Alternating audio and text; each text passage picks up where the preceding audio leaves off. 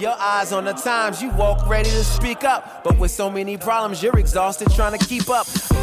This is the Church Politics Podcast where you can get political commentary from a biblical worldview. We're not trying to be conservative or progressive, we're trying to be Christian in the public square. And I'm black as heaven. I'm made in God's image. Nobody can change my settings. Hey man, cut off my knees and put an end to my search. It's easy to sell your soul when you don't know what it's worth.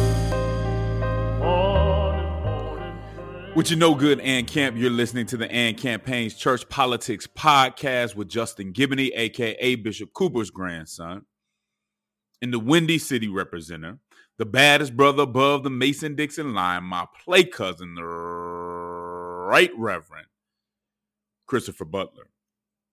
Now, if you're watching this on YouTube, which YouTube is an option, and I'll get into that in a second, then you already know that my man, uh, the Right Reverend Christopher Butler, is not here today. He'll be back. Don't worry. Uh, the bad news is that you got to deal with me and my monologues on this episode. But I think I have a few things to say. I think I can hold it down without my man here, although I know we all enjoy Chris's commentary and the back and forth that we have. But I'm going to ask you for a little grace. I'm going to ask you to to bear with me uh, through this episode as I, I give you some of my thoughts. Now, as always, as I give you my thoughts, I'll try to uh, put the thoughts of others or the other side of the argument in there when necessary. But you're with me today. And so I hope you enjoy this monologue. Chris will be back, and maybe that'll help you get through this this episode, knowing Chris will be back soon uh, to counter me and correct me when I'm uh, wrong. So shout out to Chris and his family, man. We know you'll be back. Glad you're taking a little bit of a break, uh, and we will be here when you get back. Man, this this last weekend uh, was amazing for me, uh, and and primarily for two reasons. All right, uh, the first reason that I really enjoyed myself this weekend was because I was a part of the Jude 3 Project's Courageous Conversations.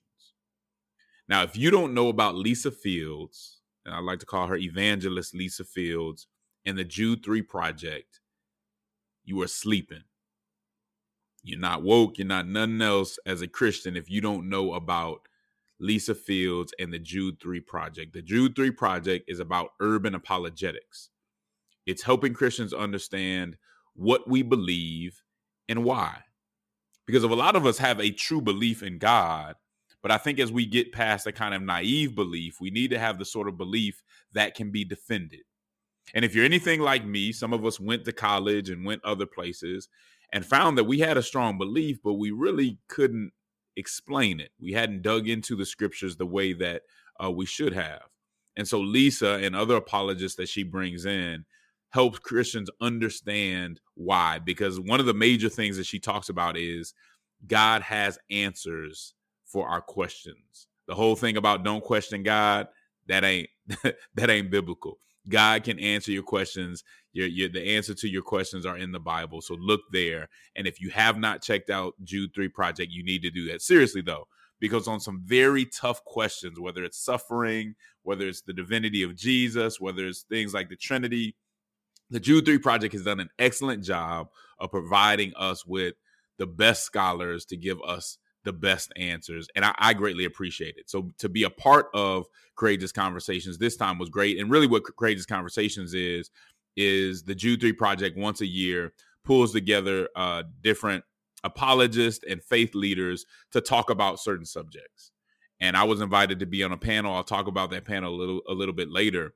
But the other thing that's and so you need no, number one, you need to look up Courageous Conversations, Jude 3 Project, and you also need to be there next year because it's, it's an extraordinary experience. I got to see a whole bunch of friends. For me, it's almost like a family reunion. You know, I get to see guys like Vince Bantu, uh, uh, Stephen Harris, uh, so many, so many folks, uh, Ekemini Uwan, um, so many folks who you know I don't get to see on a regular basis. The Edmund Edmondsons, so many people I don't get to see on a regular basis, but it's always good to see thoughtful Christians who are trying to do their best for the kingdom and really trying to to feed people the right information uh, and, and, kind of bring about a type of orthodoxy and orthopraxy. The beauty of the uh, courageous conversations is she gives both sides. So she'll bring some more orthodox folks, leaders like myself. She'll also bring some more folks from the progressive side to have really a conversation and and, and um and go back and forth and, and I think it's been really fruitful for me. So that's the first reason that I had a good weekend was uh, courageous conversations from the Jude 3 project. But also college football. College football was in full swing. Uh, and I sat there with my sons after their games and just enjoyed watching football. Enjoyed getting back to this pastime that so many of us really do really do enjoy. And so it it is all the way live.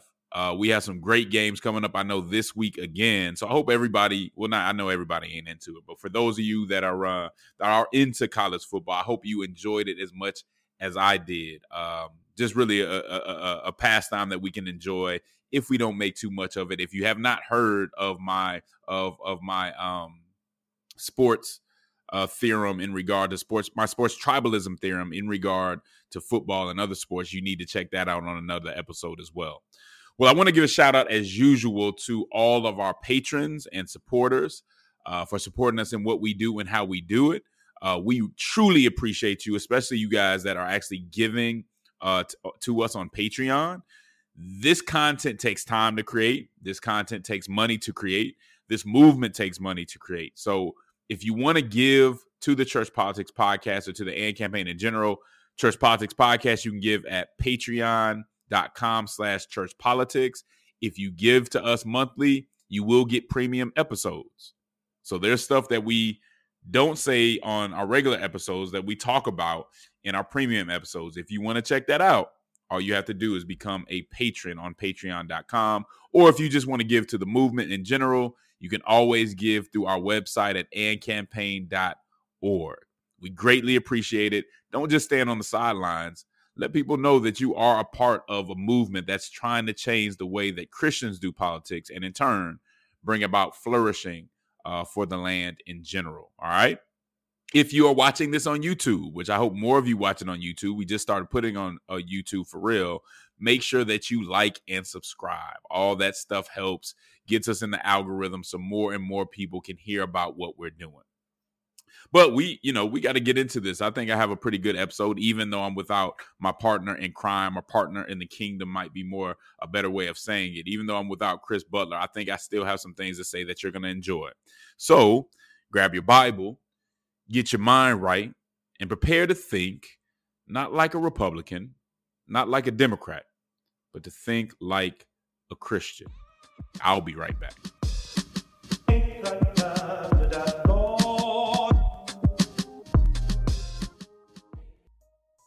Are you too progressive for conservatives and too conservative for progressives? As a Christian, do you find yourself feeling politically homeless? If so, then you're not alone. Listen, this is Justin Giboney, president of the AND campaign. And if you're a Christian who doesn't know a whole lot about politics or someone who knows a good deal about politics but wants to be more faithful in the public square, then you have to read the AND campaign's book, Compassion and Conviction the AND Campaign's Guide to Faithful Civic Engagement that we publish with InterVarsity Press. Whether you just want to understand the relationship between church and state, why Christians should engage politics at all, how Christians should engage partisanship, politics and race, advocacy and protest, or even civility, this is the book for you. It's very much Bible centered, it's Bible study and small group friendly. There are questions and exercises after every chapter that give you a framework for engaging politics in a biblical way. So if you want to do it in a better way, get our book, Compassion and Conviction The AND Campaign's Guide to Faithful Civic Engagement.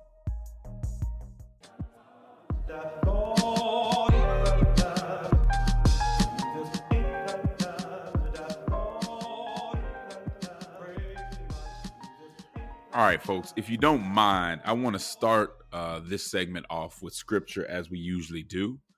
And today's scripture comes from Acts 16, verses 29 through 31. Acts 16, verses 29 through 31. And it reads The jailer called for lights, rushed in, and fell trembling before Paul and Silas.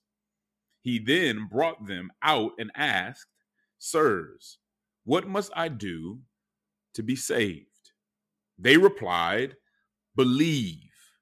Believe in the Lord Jesus, and you will be saved, you and your household. What must I do to be saved? And they respond, believe. I want to ask us just to remember that that is the basis of salvation a true belief. It's not any type of imposition from the church. It's not about forcing people to do anything. It really is about telling people about salvation and letting them know that all they have to bring to the table is belief, faith. Let Jesus take care of the rest. Important to note, and I think that is a concept we can bring that understanding into the public square with us in general, in the culture with us, in the politics with us. Trying to get people to believe. Of course, all of that connects with the Great Commission and how we're supposed to go out and bring people to the faith, lift up God, so that they may believe.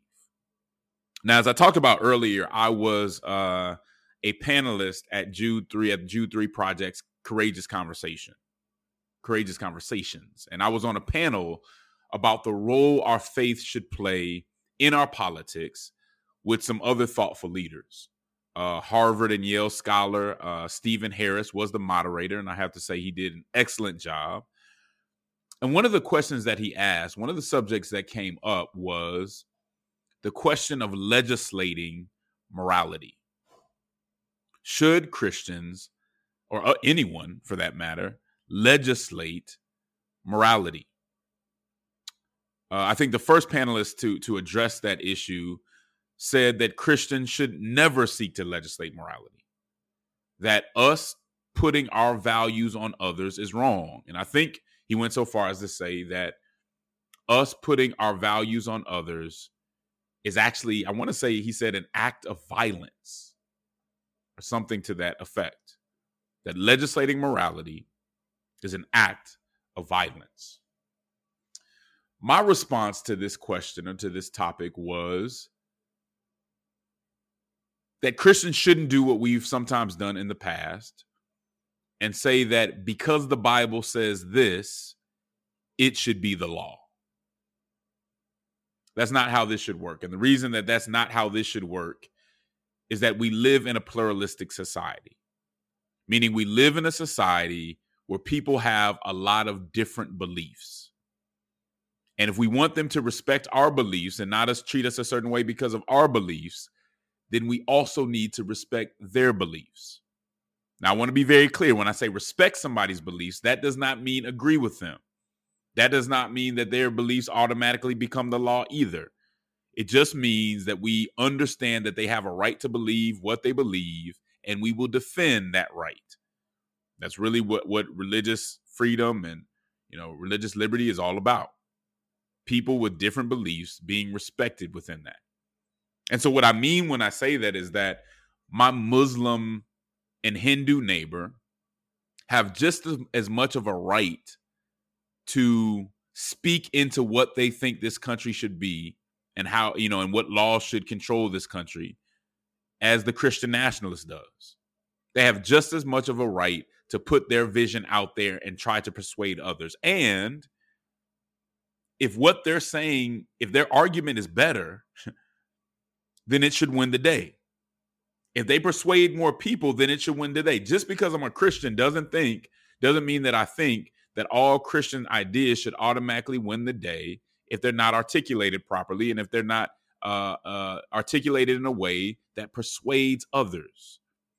In this constitutional republic, we need to persuade others into seeing things our way if something's going to become the law. Right? And in part, this is what the separation between church and state is all about. This is why we have the establishment clause and the free exercise clause in the First Amendment and why they are important, right? The establishment clause was the founders reacting to the Church of England and saying, look, we don't want a church that dictates everything for us that we can't opt out of. Therefore, they said in the Constitution, you should not be able to establish a church. The government cannot establish, the state cannot establish a church. So that says what the state can't do, right? Can't establish. Then you have the free exercise clause, which shows what the state can't stop others from doing. You cannot stop others from the free exercise of their religion. That is important. Even as somebody who deeply believes in the Bible, that deeply believes in the faith, it's important to give people a choice and to let them exercise in the way that they choose. All right? Forcing our beliefs on others without pluralism and without going through the democratic process is obviously undemocratic, but it's also not biblically supported. That's not how our faith works. You cannot force somebody to be a Christian. You cannot you you should not jail them as as was done to uh, Paul and Silas and then come and try to force them to believe what you believe. That's not how this operates because if we do it to others, they can do it to us and it's just not right. What Christians need to be able to do is come into the public square and articulate why some of our tenets are things that can benefit everyone and therefore have a practical value for everyone in a way that convinces them that this is good. This is something that we should want, whether we're Christians or not. And even within that, I don't think that we take all of the Christian tenets and just uh, uh, uh push them to be law either, right? We have to decide which ones actually fit within a pluralistic society. That said, in response to the other panelists, I did have to say that we also can't completely avoid legislating morality. I, I don't think I, I don't think that can be completely pushed aside and we completely say, hey, we're not going to legislate anything that's moral that deals with morality.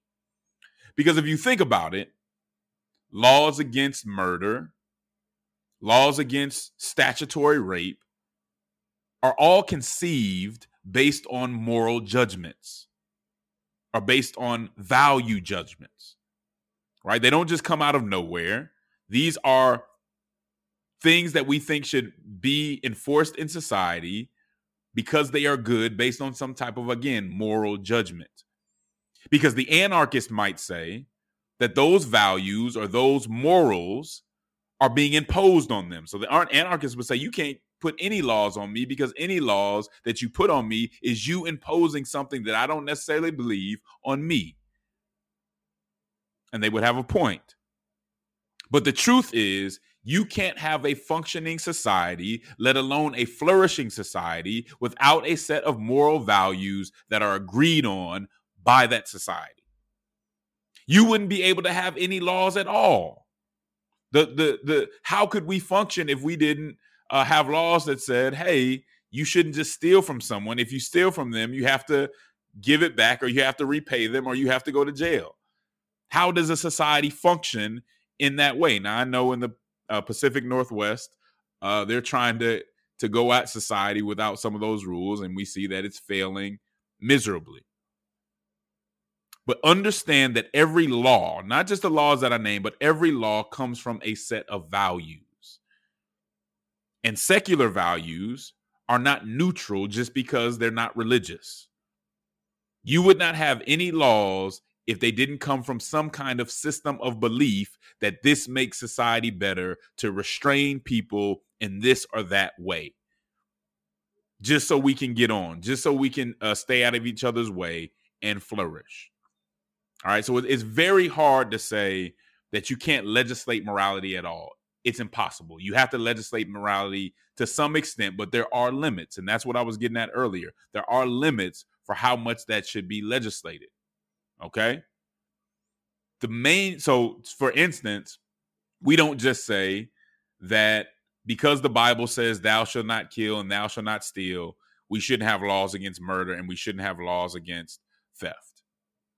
No, it's about how it goes through the process. So the question is it isn't whether or not we should uh, legislate morality. The question is, has what we're trying to legislate gone through the democratic process?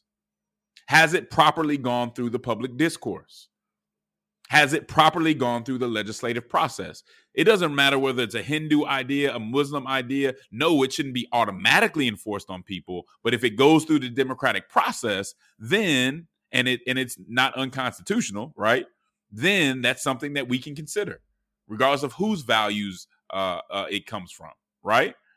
So we we can't avoid legislating morality. Now, usually where this issue comes up most is when it comes to the sexuality conversation and when it comes to the abortion conversation. And many people, especially on the left, would say, and even libertarians, so that's not the left, you know, uh, some libertarians are kind of on the right in some aspects, but many of them would say, hey, don't legislate morality when it comes to sexuality. And I would ask them, is that really possible? Because I think most of us would agree that there are some topics, some subjects, some content that is inappropriate for elementary school kids. I think we all can say at some point there's some things that they're not mature enough to handle. So, are we wrong by making a judgment to say, hey, on this particular issue, our policy is this should not be in schools? Is that a bad policy to have? Because it is in some way legislating, or, you know, at least through policy, morality. It's that that's a moral standard that you're placing on people in a pluralistic society. I think that's reasonable. The question is, where sh- should that line be drawn, and who should draw that line? But the question isn't should there should there, the, but we shouldn't say that that line should never be drawn because it's moral. That wasn't the, that wasn't even the idea behind the separation between church and state. And I want to mention that the separation between church and state is not actually in the Constitution. Those words aren't there.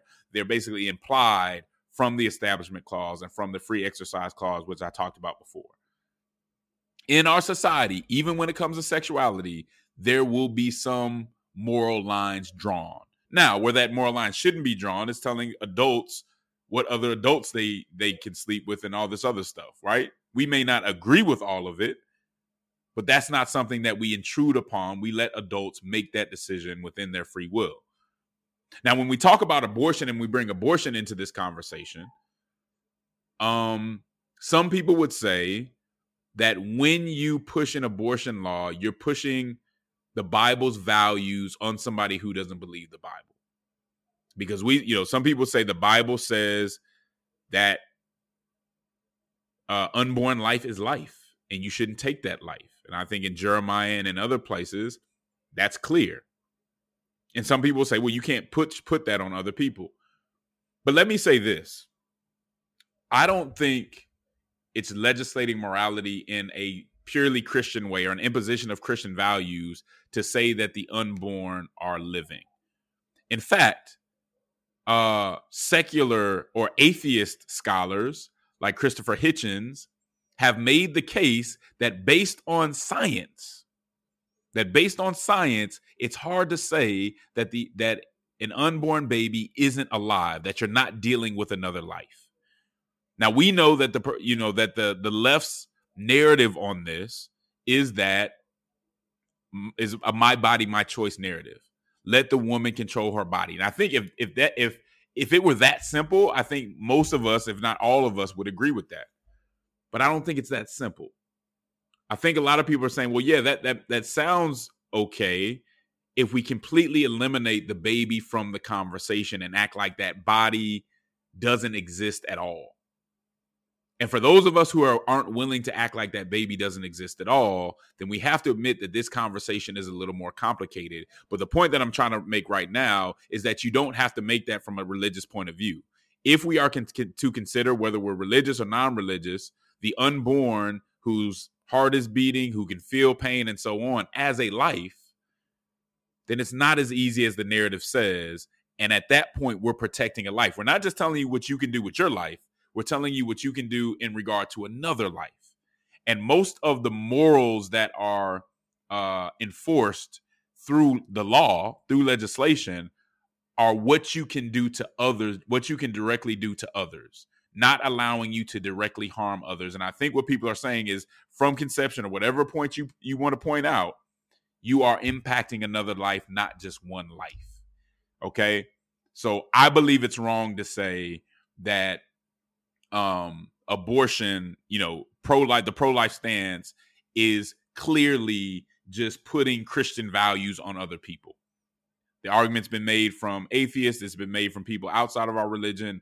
We need to have a, a, a more complicated conversation and let it be a hard conversation. Because as you know, I think in many cases the right has gotten this wrong too and been very cold-hearted in how it addressed women in very tough situations. Most women, uh, uh, my understanding from the from the statistics is most women would want to have that child were they not in a tough financial situation. Finances and resources plays a huge role in that happening. And I think when the right doesn't realize that, and this is my problem with them as well, it tries to make a subject that is tough for people easier than it is. Even if you think the conclusion is clear, that doesn't mean leading up to the conclusion is clear. All right. So I thought, it, again, you got to check out the Jude 3 conversation. We go a little bit deeper into it, but I just want to have a quick conversation with y'all, just talk about for a little bit the idea of legislating morality. To say, no, we should never legislate morality, I think is unrealistic. It just doesn't, it doesn't match with what really goes on with society. But to be a Christian nationalist and say that we need to legislate Christian morality and that Christians should get kind of some kind of privilege or uh, advantage in the public square is absolutely wrong as well. If you can't articulate your values into something that people who don't believe what you believe religiously understand and see value in, then you don't deserve to win the debate. That's the way it goes. So I believe that the Christian nationalist is wrong, and the person, even somebody like Vice President uh, Kamala Harris, who suggests that abortion laws are unconstitutionally a religious imposition, are wrong. Both those sides are wrong. And what I'm asking you all to do is make let this be a little more complicated and think through it past the talking points. I'll be right back in the Church Politics Podcast.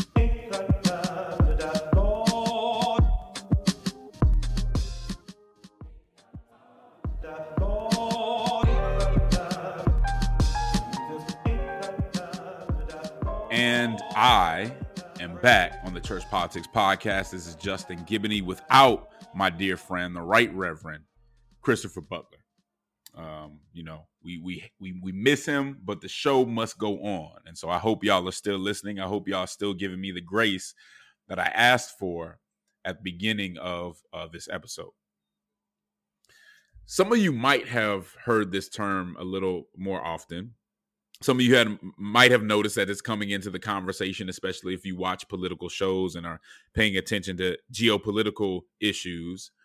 Uh, the conversation about bricks, And no, I'm not talking about the stone the builder refused. No, I'm not talking about a Gucci Mane or Jeezy song. I'm talking about BRICS, and BRICS stands for Brazil, Russia, India, China, and South Africa. All right. It is a group of major economies that first came together around 2009 to discuss their own economic interests. And one of the things that came up within that conversation, as I understand it, is the need to challenge the economic and geopolitical dominance of the United States and its Western allies.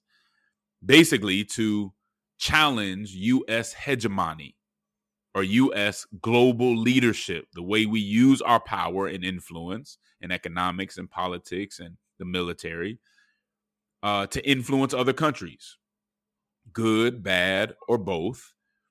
I guess depending on who you ask. Now, BRICS meets annually to focus on economic cooperation and increasing multilateral trade.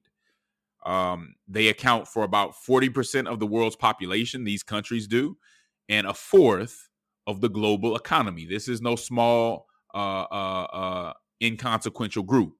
Now, this group has some power, and the moves they make, the decisions they make, are going to matter to us and our economy here in the United States.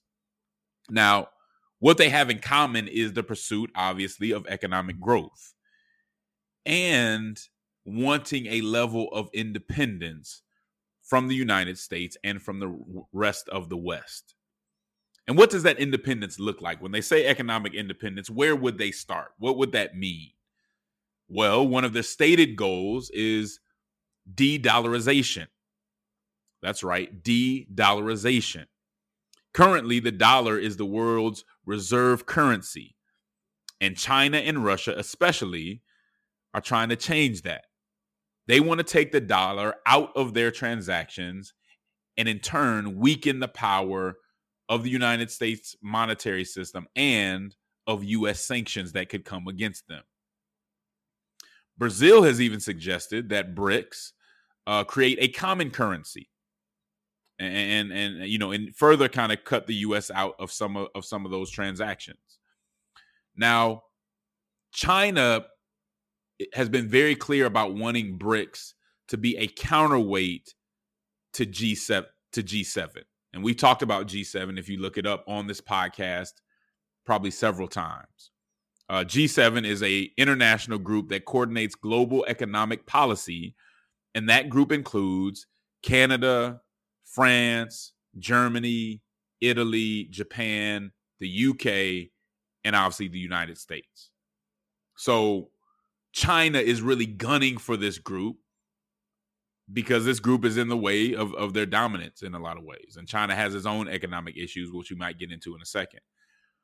But what you have to understand that even within BRICS, and I and they had a good uh, episode on this on breaking points. Uh, and so any of the, y'all that watch that on YouTube or wherever can check that out there as well. But one of the things that they pointed out there was that not all the members of BRICS are as gun ho as China and Russia are. In fact, India and South uh, Africa in general aren't as eagerly as eager, I should say, aren't as eager to antagonize the West and the US as as those two countries seem to be.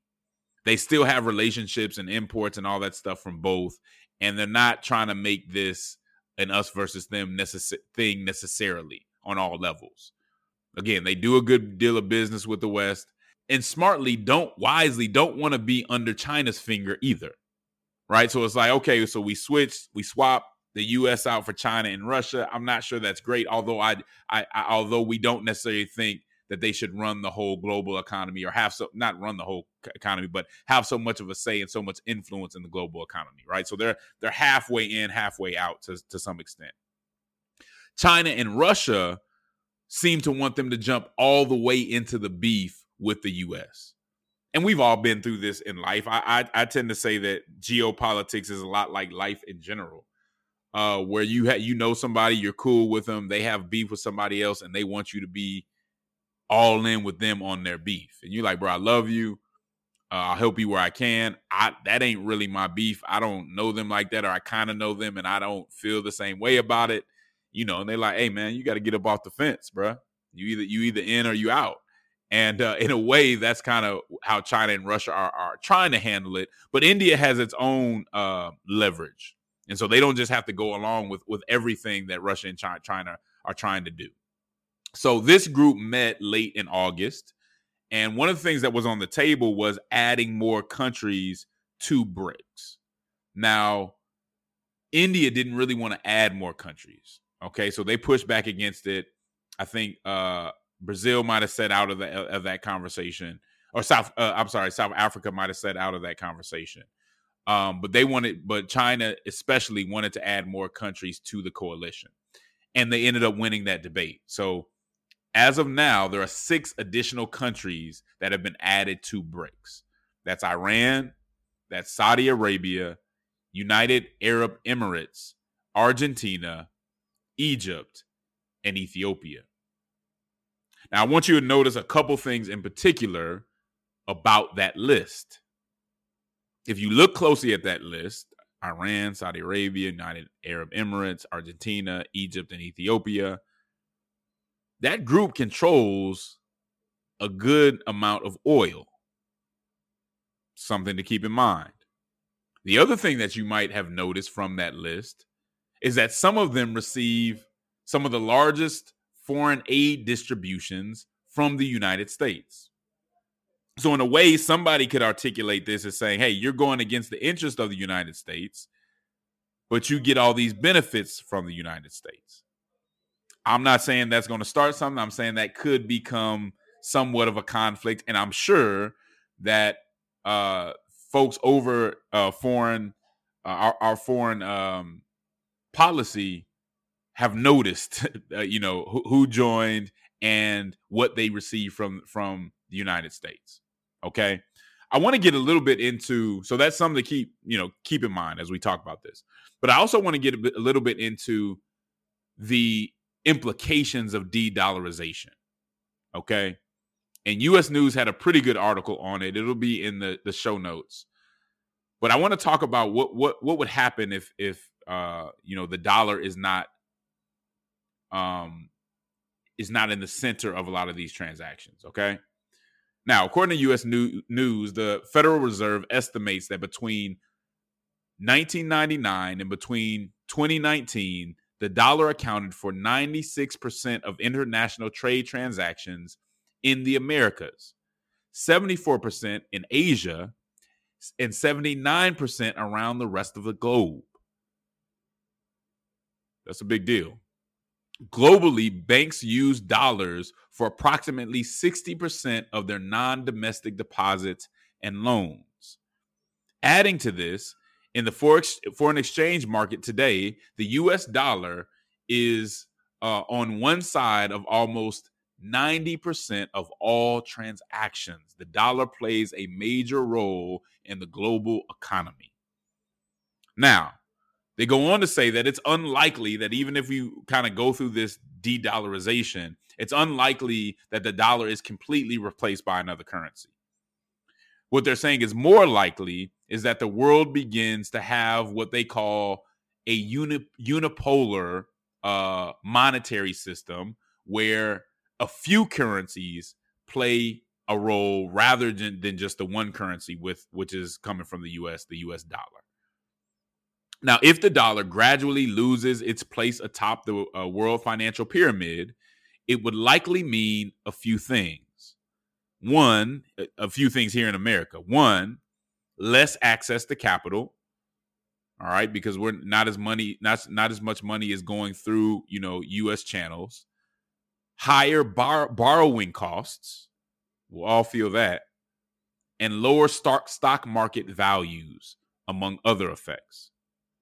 Having the world's uh, world's reserve currency has allowed the U.S. to run large deficits in terms of both international uh, trade and government spending. If foreigners no longer want to hold dollars for savings, it would force significant belt tightening at home. If China and others are successful in de dollarizing, that's going to have consequences for us here in the US. You heard how how many transactions, what percentage of transactions we're a part of. If that's taken away, that's a major deal. Now, I've always said that I'm not a foreign policy expert. I'm not pretending to be a foreign policy expert policy expert today. Okay? I've been watching this, I've been listening to this, I've been reading up on this enough to where I can relay what's going on, but I'm not going to tell you that I I should be in the place where I'm creating the policy, but I do want to discuss what what some of the dynamics that might be in the minds of those who are creating this policy, who some of whom may be Christians. Number one, while I don't believe that everything the US does is good, um, I would much rather have the US controlling some of these things than China and Russia. For me, that's absolutely clear. Are we the benevolent hegemon that does everything right? No do we generally do things more right than China and Russia? I would say yes, and I would feel comfortable saying yes uh, to that. Sorry, some people might disagree, but but that's the way I feel. So in knowing in knowing that pushing this in the hands of China or Russia could get worse, how do we how do we push back? What do we say to the countries who get foreign aid and benefits from us but are doing things that could actually hurt our economy.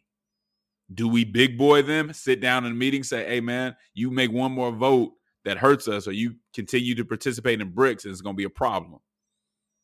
Is that Christian? Is it not Christian? These are tough decisions that policymakers have to make. What does it mean to have the interest of America in mind when you're having these conversations with other countries? What does it mean to also have their flourishing in mind and understand how, in some instances, when it comes to IMF and other things, maybe it hasn't always been so fair uh, in in ways that we've handled it. Maybe they have reason to say, "Hey, man, y'all y'all can't just control everything and expect us to answer to you, and you impose sanctions whenever you want to, and we have to uh, abide by them." These are the hard questions that people who create policy have to answer. And I want people to understand that policy is hard, that policy always, almost always has unintended consequences, things we didn't see coming. Uh, and it's real. It, you can't just go out there and say, you know what, just give everybody everything and let China and Russia do whatever they want to do uh, and have at it and think we're going to be in a position where people are safe and things are certain and things are stable. That's not exactly true. So, one of the things that we're wrestling with is should America strive to be this hegemon and maintain that, even if it's even maintainable, or should we just become just another country? I think a lot of people answer that question too easily. And I think that's a very tough question to answer. You have some people say, hey, we shouldn't be telling other people what to do ever. Just let it go and let other people, you know, decide for themselves. Well, are they going to be able to decide for themselves? Or is a country like China and Russia going to decide for them? Then you have other folks, and you heard it from uh, Haley and Pence in the Republican uh, in the Republican debate. Hey, we should be controlling all this stuff. We need to regain, you know, the position of complete, you know, of, of power, not complete power, of power that we had before. Maybe, but if we've abused that power, if we look at some of the wars like Iraq that we entered into, if we look at these forever wars and the military industrial complex, all these things that we have, is that good either? I'm not here to give you an answer today. Sometimes I try to provide answers. I don't know that this particular policy has one good answer, but I do want y'all to be able to think about that in depth. All right. Hope you enjoyed this episode, even though we didn't have my man, the Right Reverend Christopher Butler. I hope you learned something from it. Uh, as always, AND Camp, there's a cross that neither political conservatism nor progressivism is fit to bear. There's a civic hearing in need of faithful witnesses who love social justice and won't surrender the truth to be loved by the world. Politic with the boldness and compassion of Jesus Christ. Until next time, AND Camp. We'll holla you.